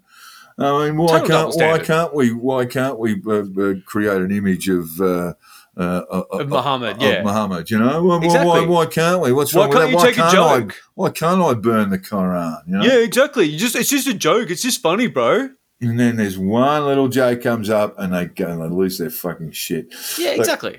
uh, look, I absolutely don't condone any of that, you know, the Islamic overreach as well. We are Hebdo dealing stuff, with it's not funda- cool. It's basic concepts of fundamentalism, and it doesn't really matter which religion practices it. But when you have fundamentalists, they are fucking dangerous. You always come back to the same place. And then, of course, capitulating like fucking bitches they are. The following night, hosts Waleed Aly and Sarah Harris opened the show with an apology, claiming they Oh, didn't see it oh, coming and they regretted it.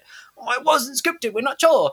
Former project cast member Em Rusciano claimed the project is actually highly scripted, and it's almost certain that it was planned. Aww.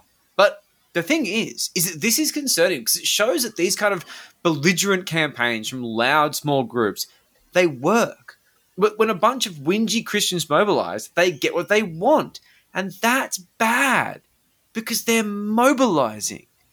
So, in a very creepy protest outside Channel 10, and I, it was so fucking creepy. This little crowd gathered with crosses and signs emblazoned with these Bible quotes and those weird, like, paintings of Jesus with the heart and whatnot. Oh, he's white. Is he white? I bet you he was white. No, oh, he was white as fuck. Oh yeah, despite the fact they're all Middle Eastern, which is hilarious. But like, it just it wasn't just humorless; it was creepy. Yeah. Like there were no jokes. There were no jokes at all. And I find that the kids walking around with all these really shitty jokes at climate protests, I'm like, oh come on, guys, it's not about you. But then I see this, and I'm like, no, more jokes, please. I mean, like there was a suspicious lack of Simpsons themed signage, and that to me says everything. It just demonstrates what absolutely joyless husks Yeah, these people are. the thing they had lived joyless lives. Just the highlight of, highlight of the day, uh, highlights of the day include a controversial ex New South Wales member of the Le- Legislative Council, the Upper House, Fred Nile, who at 88 years young decided to take the microphone and proceed to collapse after his speech. Aw. He appeared to be wearing an unsettling amount of makeup. He looked like a toy. It's worth telling people who Fred Nile really is. Fred Yeah. Nile uh, is has been in been in politics, been a member of the upper house of the New South Wales Parliament since 1981, with Before just a birth. little bit of a little bit of a break in, in 2014, I think, and takes all the way.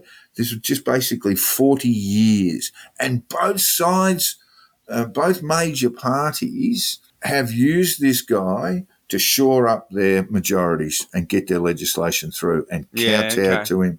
And, Interesting. and both Labor and Liberal. Don't worry about that. okay. Interesting. Don't worry about that at all. I mean, Yeah. look, he's not the he's, he's not the worst. He's not really a fundamentalist in any way. I mean, like he has been he has been sort of protesting at at uh, Mardi Gras for years and years and years. Oh, so you definitely put him in that in that. But he's, He's nowhere near as nowhere near as creepy as someone like Bosi, for example. But there he is. He's been a parliamentarian now for forty years almost. But the protest was not organised by Christian Lives Matter, according to Bakos himself, who posted this on social media. I'm taking his word for it, but was backed by them. And they are seeking to have the project cancelled, which is something I can, I can partially get behind that. It's shit TV. I mean, I don't care. The thing is, I actually don't care. Like, genuinely don't cancel, care. cancel. This is this is the cancel culture that is practiced Well- by the left. Totally agree. But when it comes down to it, I- just don't. I don't like the project. I don't watch Oh, it. I never watch it, and I don't No, care for it. who I think gives a fuck? Daly's become very strange and weird, and his. He's still very good at the minefield. I tell you what, his TV persona is very different to his RN persona. I'm just going to say that. well, his his columns in the SMH of, of late are becoming they have been weird. been very weird. But anyway, Well, what I will tell you right now is I'll give you guys a lesson in freedom, which is if you don't like it, change the fucking channel. yeah, Crazy. Crazy.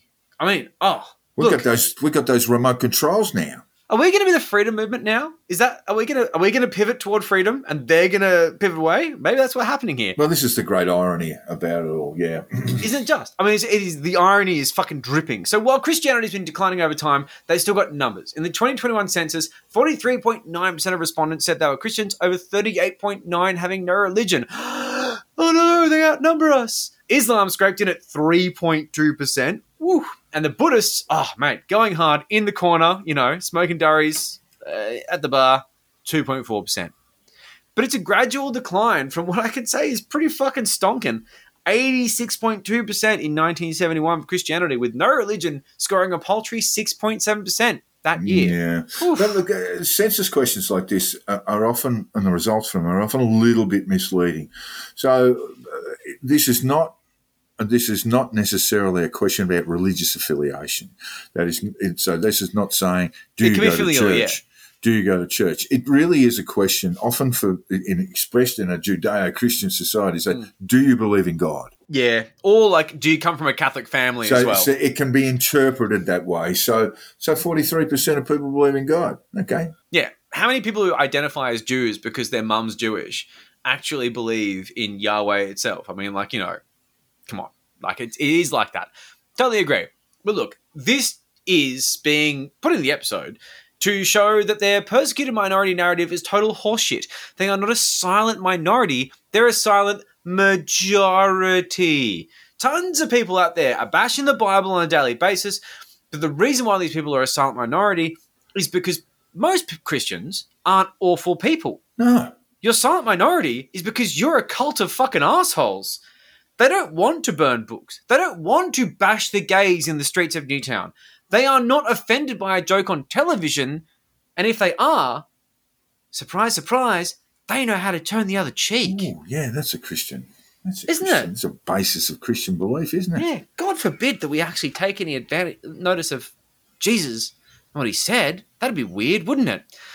So the pivot toward the culture war has been going for ages. You all fucking know that. The Christian fascist elements of the movement have been all through it since the start. You got the peacemakers, Yeah. cop bashers, Joel Jammal, Millie Ugh. Gates, and of course, poor old Monica, who no one cares about anymore. Guru's a god botherer. He thinks he talks to him. They're mates, they're besties, they hang out. So is Dave Oneegs. He talks shit about God. There is a huge crossover. The Venn diagram is basically a circle, but generally speaking, it's always been a bit frowned upon to bring up the big man upstairs. As Rod previously mentioned with the Monica Monica Smith tweet, he said in our patron Zoom chat the other day, and it was quite striking that people would shoo off the Christians when it came to these kind of protests. Okay, you want to be homophobic? Sure, but don't bring God into it. That was the kind of level you had. It was more that to like, you know, Foster's car park boogie, that bogan bullshit. Now they're being warmly embraced. This freedom movement that overlap with these Christian fascists, they're both taking advantage of each other. And in my opinion, they're all taking cues either from US political, agitators, political public figures, or possibly also these sort of right wing psyop campaigns, this sort of QAnon bullshit, this kind of shit that makes them think that praying at rallies is endearing and cool and interesting. And a lot of these hippies that used to just be hippies are now fucking Christians. Where did that come from? They draw these humorless ring- links to religion on these shitty signs that make no sense. They're not activists, they're whingers. And what they really do is they hide their intolerance behind a big old cross. That, and of course, the safety of children. I think my preferred term rather than Christian fascists is Christian nationalists. And, and, and Yeah. these are people who actually believe that the church and state should be one and the same. Yeah, yeah, absolutely, yeah. Uh, yeah. and and when when an entire system, whether it's the United States here or, or or indeed the UK or Europe, their entire democratic system is based on this separation of powers and a separation of church and state. Yeah. Yeah. Otherwise, you end up with this sort of 16th, 17th century European historical experience of people being persecuted because of their religious beliefs. Exactly. Yeah, and let's face it, if Bosi had his way, it's Christianity on the highway. Oh yeah, it'd be the he fucking does not like Islam, and that's in the Tinfoil Tales episode. Holy fuck! So look, we barely scraped the surface here, and we may revisit later because there's a lot going on here. This kind of religious nationalism tends to walk toward pretty scary places pretty quickly, and the idea that they can gather in groups on King Street in Newtown with a fucking police escort to intimidate people trying to have a nice night out during Pride Month, which is sacred in itself, makes me think they're going to show up in smaller numbers in quieter places and do some pretty unspeakable things. And I probably doing that now. well, I mean, look, I hope it doesn't come to that, but it's really, really concerning. And all I can say to our queer community and just anyone who stands out in public, be safe. You know, just be be really, really, really safe. And you religious fucking nutters, you Christian fundamentalists, you own the trains. You own Wieambilla. that was you. That was you, motherfuckers. That was you. We fired you. We sacked you. We dismissed you as what? As garbage, because that's all you are. You're a criminal. You're a traitor. And you're going to the biggest barbecue in history. So from Christmas dinner to you are the dinner. Thank you. That's what I'll go with. And do you know the pirate alphabet, Joel? Mm-hmm. It goes like this A, B, C, D, E, F, G, H, I, J, K, L, M, N, O, P, Q, R, R. Oh, I say all, the, all of this more in sadness than anger because listener Rod, who gets another citation, probably Mhm. should be a producer of this program, Probably. has drawn our attention to a sovcit style warning keep our trespassers will be kicked to death, which is, you know, that's the sort of stuff that's been doing the rounds a bit. You can buy them on various sovcit websites for a remarkably large fee for a sign. but this is different. Ooh. This sign, seen outside a Sydney house, informs trespassers they will be fined 330 ounces of silver. Oof. Steep. How many pieces of eight is that? Steep. It's a lot of it's a lot of pieces of eight.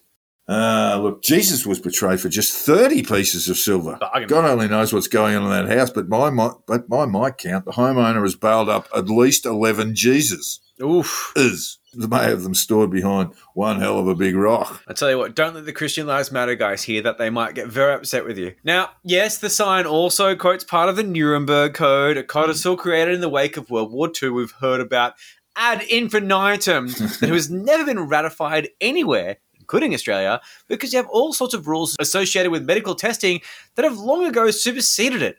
We're above that. We don't need your bullshit. The sign also includes a biblical passage, so it's safe to assume there's no drag queen story time Oh no, going on inside. not Don't in want that. house. Just pirates and 11 kidnapped Jesuses. Look, the Bible passage is uh, from Ephesians chapter 6, verse 11, Ah. which reads, Come on, Joel, this will be good for your decaying soul. This is my part of Pascal's wager. Help me out here, brother.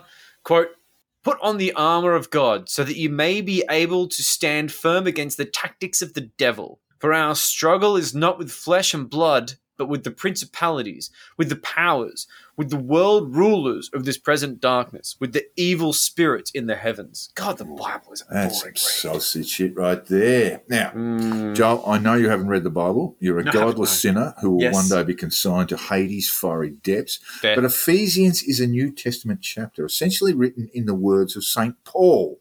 That's St. Paul of Antioch to you. Oof, I'm going to learn something here, aren't I? Yeah, you are, because it was probably written a century or two after St. Paul died, because most of the Bible, the New Testament, was written a hundred years or more after Jesus had been had, had left this earth. You're ruining the mystery. No, yeah, and then there was a whole bunch of things that went on in the Council of Nicaea, 250 AD, where they actually sat down and compiled. Yeah, we'll throw, we'll have that chapter in there. We won't have that one. We don't. That's how it all got put together. That's how the Bible, the New Testament, at least got put together. But let's not get churlish about this. No. It's because, bottom line, St. Paul was the original evangelist. And without him, Jesus wouldn't have made it past the first century AD. Everyone going, who was that guy? I don't remember that guy. Yeah, yeah. tall, good looking guy? and i don't know. I can't Uh, remember him. Dominoes? What? Yeah, it wouldn't have been AD. It, there wouldn't have been an AD indeed. So it, it is clear to less insane Christians that Paul was speaking metaphorically. Oh, bit complex. He wasn't a fun guy. No. St. Paul. He wasn't necessarily fun a fun guy. Indeed, there are bits of the New Testament. Again, it's been it's been basically melded many many centuries later. Hundred and fifty years, Council of Nicaea, etc. Council of Jerusalem, AD eighty. Uh, it was basically blended a bit. Where, where Paul was said to be a kind of joyless character,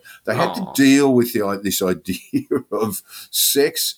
Um, sex being wrong, uh, and and and, then, and that meant that if sex was a sin, then all the early Christians would not do it, otherwise they would be in sin. Oh. And that meant early Christians wouldn't last very long because they wouldn't have children. So then St. Paul had to come up with this idea of getting Gotta that start you can only have sex inside marriage. Mm. Seems Anyway, reasonable. it was a metaphor. So what we're talking about here, and it's, it's Ephesians talking about, you know, we're putting on the armor and and slashing your way through at the, the devil. Um, and it was a metaphor. He wasn't speaking.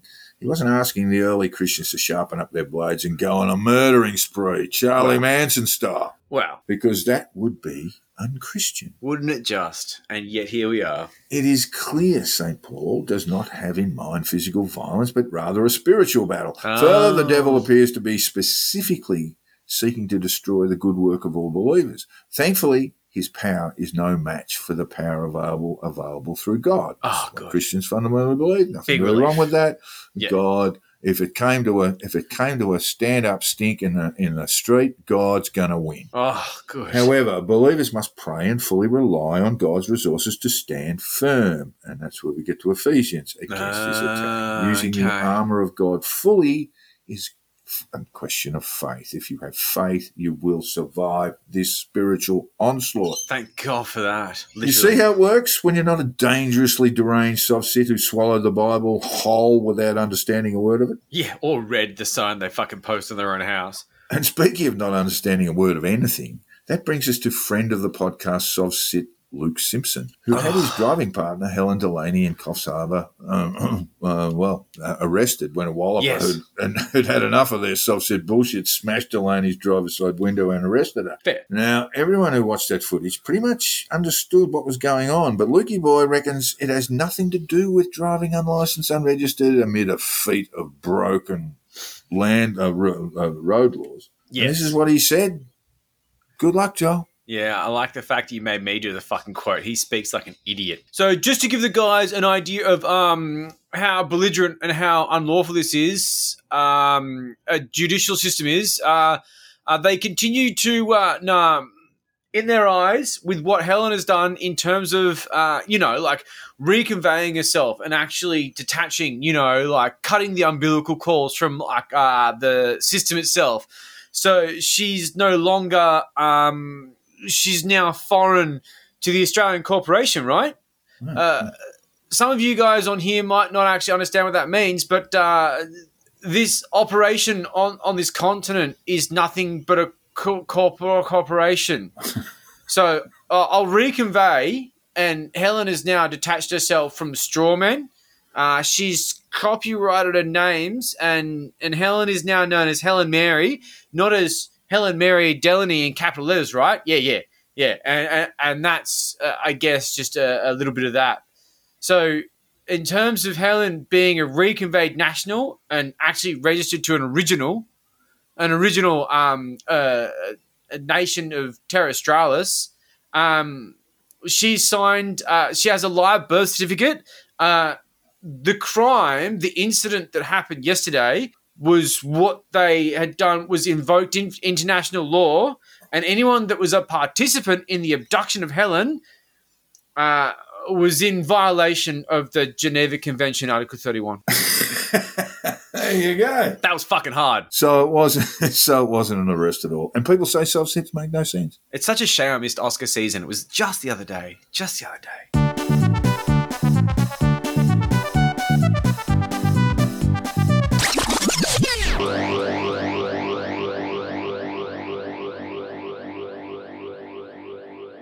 I'm a staunch patriot. I love our country. I love our freedoms. I love that in Australia you can be anything that you want to be. There is nothing and no one stopping you from achieving your hopes, your aspirations, and your dreams.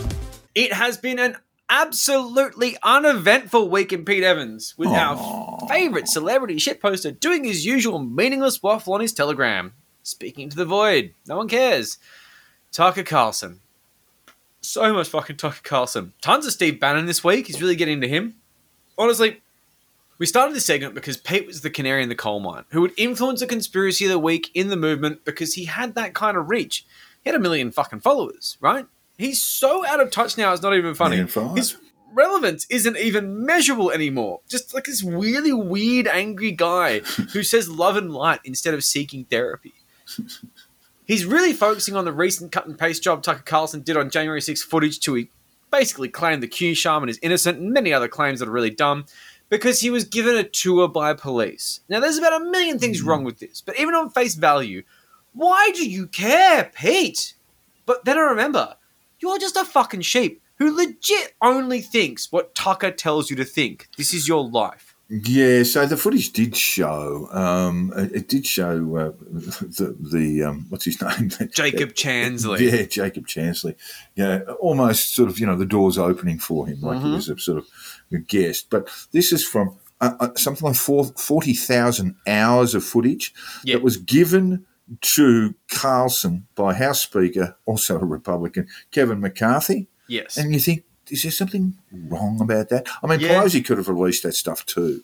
It must be said, uh, could could have released that sort of stuff. But yeah, she, he, he just said, "Hey, Tucker, have some of this." Yeah, enjoy and so this. he was able, able to selectively edit it.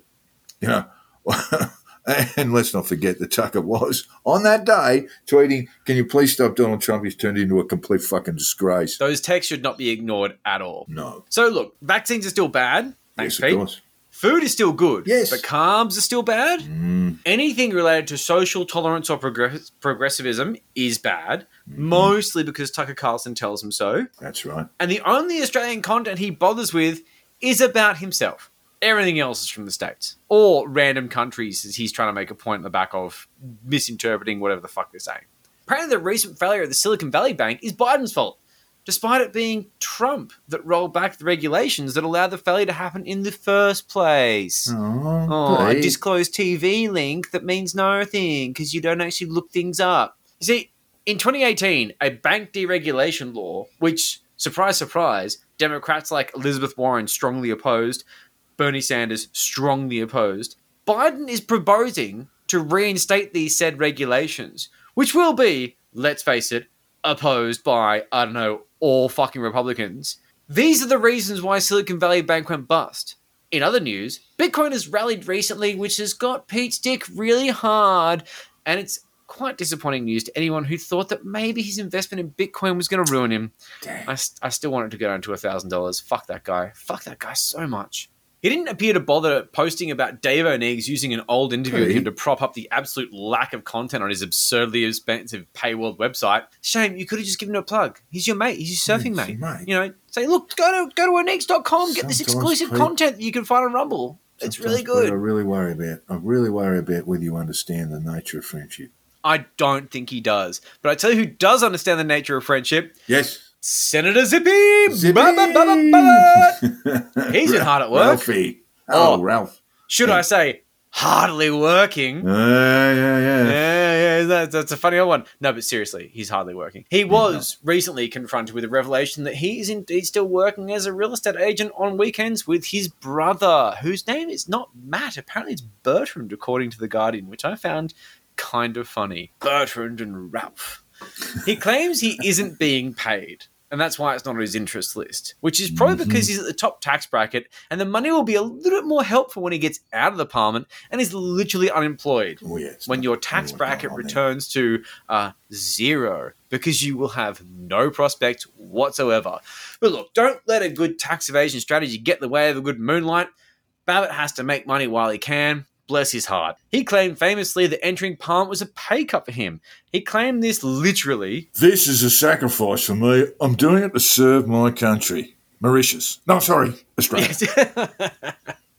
It's a pay cut. If you think 200 large for the amount of work I'll have to do and the amount of suffering I'll endure a good deal, you're wrong. Where's his suffering coming from, mate? He's a What- fucking idiot. That's the suffering comes from the fact that he's like, oh, I love hard work. Oh, but hard work is sadness. He's a fucking moron. So yeah, the amount of work you do isn't much No. because your attendance record in the Senate is at approximately forty six percent. lowest of all sitting Senate members. Although there has to be mm. something said, you know, that, that more is not necessarily better because I think Teeny Weeny, Malcolm Roberts, he's there all the time. He's there mm. when there are no one else there. Yeah, he's just got nowhere else sitting to be.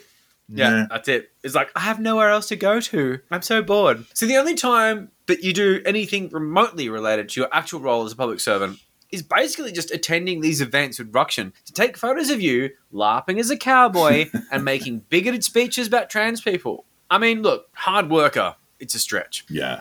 it is. Now, when absolutely not friend of the podcast, and I cannot emphasize this enough, Drew Pavlou called him out on Twitter. He said this. I enjoy working. Sitting around on the weekend doing nothing feels like a waste of time. So I would rather work. However, if someone asks me to come and speak at their event, or there's some Senate related duty on the weekend, or something of that nature, then that will take priority, clearly. I mean, look, imagine being a senator and not knowing what senators do on weekends some, some Senate related duty. How, like, how, how are you struggling for invites? That really does mean you're irrelevant. Well, he represents the people of Victoria. You know, he should, be going should around getting Victoria around doing to- events. Yeah, to, to, to, to going to big Victorian events. Fucking madness. But the thing is, he's waiting for someone to tell him what to do. Like, I'm guessing no one invites him anywhere. So there's that. But like, this really shows what he brings to the job. He has no initiative. It's the absolute bare minimum to collect his salary and then talk on Twitter about what a hard worker he is. I mean, in response to the claim that he attends 46% of the time, this is great. He says that's voting and not attendance. And his excuse is that he can't make it to the chamber because when divisions happen, he is in office too far away to make it when the bells ring. That's literally his excuse.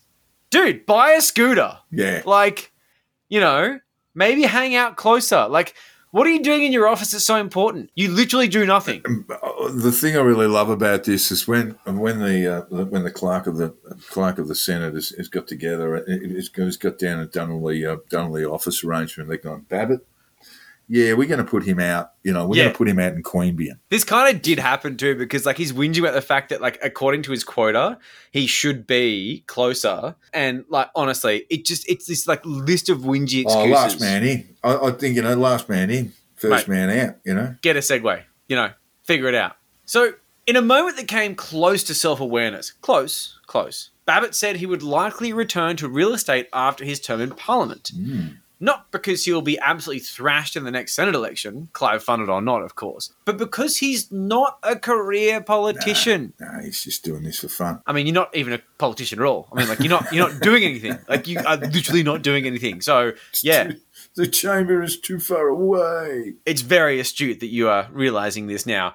But because he has, let's face it, a government entitlement to get it all done on the taxpayer dime, he will be going to Florida on a holiday this year. Yeah, yeah. Well, Oh. that's that. That is part of an MP's, uh, shall we say, uh, um, uh, additionals. Yeah, entitlements.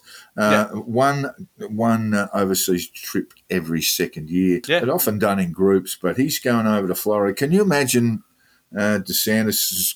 DeSantis' office getting a call. Hi, I'm Ralph Babet. I'm Australia. I'm from Australia. I'm the United Australia Party. They're going, get this fuck away from me. Yeah, exactly. Security, kill this man. I think it's needless to say that this is going to be a busy year for DeSantis, um, just casually, where DeSantis, see, see, Babet said he's going to Florida and he's hoping to meet DeSantis. This is on this beautiful assumption that DeSantis will be in Florida during a fucking primary. Um, but yeah, I mean, cool. Yeah, sure. Yeah, I mean, look, he'll just be waiting he's- for he's- you. He's probably going to Disney World. To be fair, I I, I discussed this on uh, Twitter with Rod again. Oh my god, Rod, you may as well have a credit on this episode. Um, about the fact that he will have a conspiracy theory about Epcot Center. Oh my god, the reptilians have recreated the Earth. the electric car doesn't work on this. This is all a conspiracy. And then he reckons he's going to meet Trump. And the reason why he's going to meet Trump, not because he's an idol or because he wants to ex- uh, have a have a conversation with him or anything like that, it is because literally, quote, it would cause a leftist meltdown. Yeah, it's no, it wouldn't. not. No No. one cares. Probably not going to do that. No one cares. And you know what the funniest part is? DeSantis and Trump hate each other. At what point did you think these two thoughts were compatible? You So fucking he idiot. see- if he in the in the off chance that he does see DeSantis, Trump's going to know about it and blackball him. Exactly. or if he gets He's going to tweet about it. or if he gets the flick, Trump's probably going to go, "Why am I saying this? Who's this guy? Who the fuck is this? Who's the fuck is this? Fact, does he play golf? Either way, it's embarrassing to think this is ever going to play out. Unless Babet plans to give his salary to Trump, and then maybe he'll get two holes. Oh, two hundred thousand's not enough to. No, won't be. Yeah, yeah, you're probably right.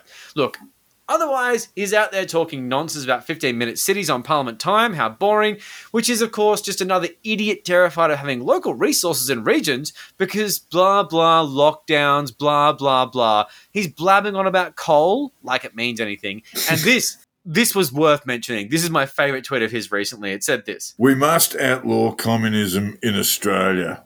Hashtag communism. Why would he put that in hashtag? Hashtag. Menzies.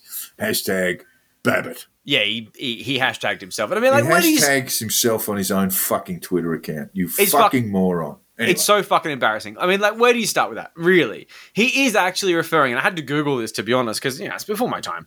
He's referring to a failed referendum in 1951 to ban the Australian Communist Party and prevent so called communists having roles in public office. There's a lot more to it, but you can look it up on your own. Do your own research. This seems a little bit antithetical to Babet's platform of, um, what's that thing? What's that thing they talk about a lot? Um, there's a word, a word I'm looking for. What is it? Um, oh, yeah. is it I uh, know the one. uh, freedom? Freedom! Freedom. Yeah. Let's let's outlaw freedom, Freedom. in a referendum. Well, I have a lot of freedom, but I want those people put in camps. Exactly. Thank you. Fucking hell. He's he really is a fucking idiot. And you have been listening to the Conditional Release program with your host, Jack the Insider and Joel Hill. Jack and found on Twitter and at Jack the Insider and Joel on at Crunchy Moses with a K. We set up a Facebook page, find it fairly easily. Just look up the condition release program, shit posting. It exists. It's great. If you enjoyed the episode, please share it on social media. Yes, please. We, we it, it helps. It helps. It does indeed. We have a Patreon to help keep this sustainable. We mentioned at the front of the show, it's bloody time consuming and we still have to pay the rent. Help keep the lights on. Do it. For as little as $5 a month, you'll have access to all sorts of bonus content, including a weekly premium episode. We try to make it worth your while. And finally, all feedback, tips, and death threats should be sent to the conditional release program at gmail.com. We would love to hear from you, even if it's to tell us we've invaded your space and we owe you 330 ounces of silver. Damn hey, right. we're all out of silver. Do you take aluminium? Joel's got a stack of empties at his house visible from the lunar surface. I actually collect them in a bag for the bin fairies that walk You past. You do not. And she's so happy when I give them to her. They're I like these bags. Bless I know their you have hearts. been fairies. 10 cents Thanks, a piece. listeners. See ya. Thanks, guys. See ya. I don't think I ever want to talk to any of those people. Fuck me, you guys are bastards!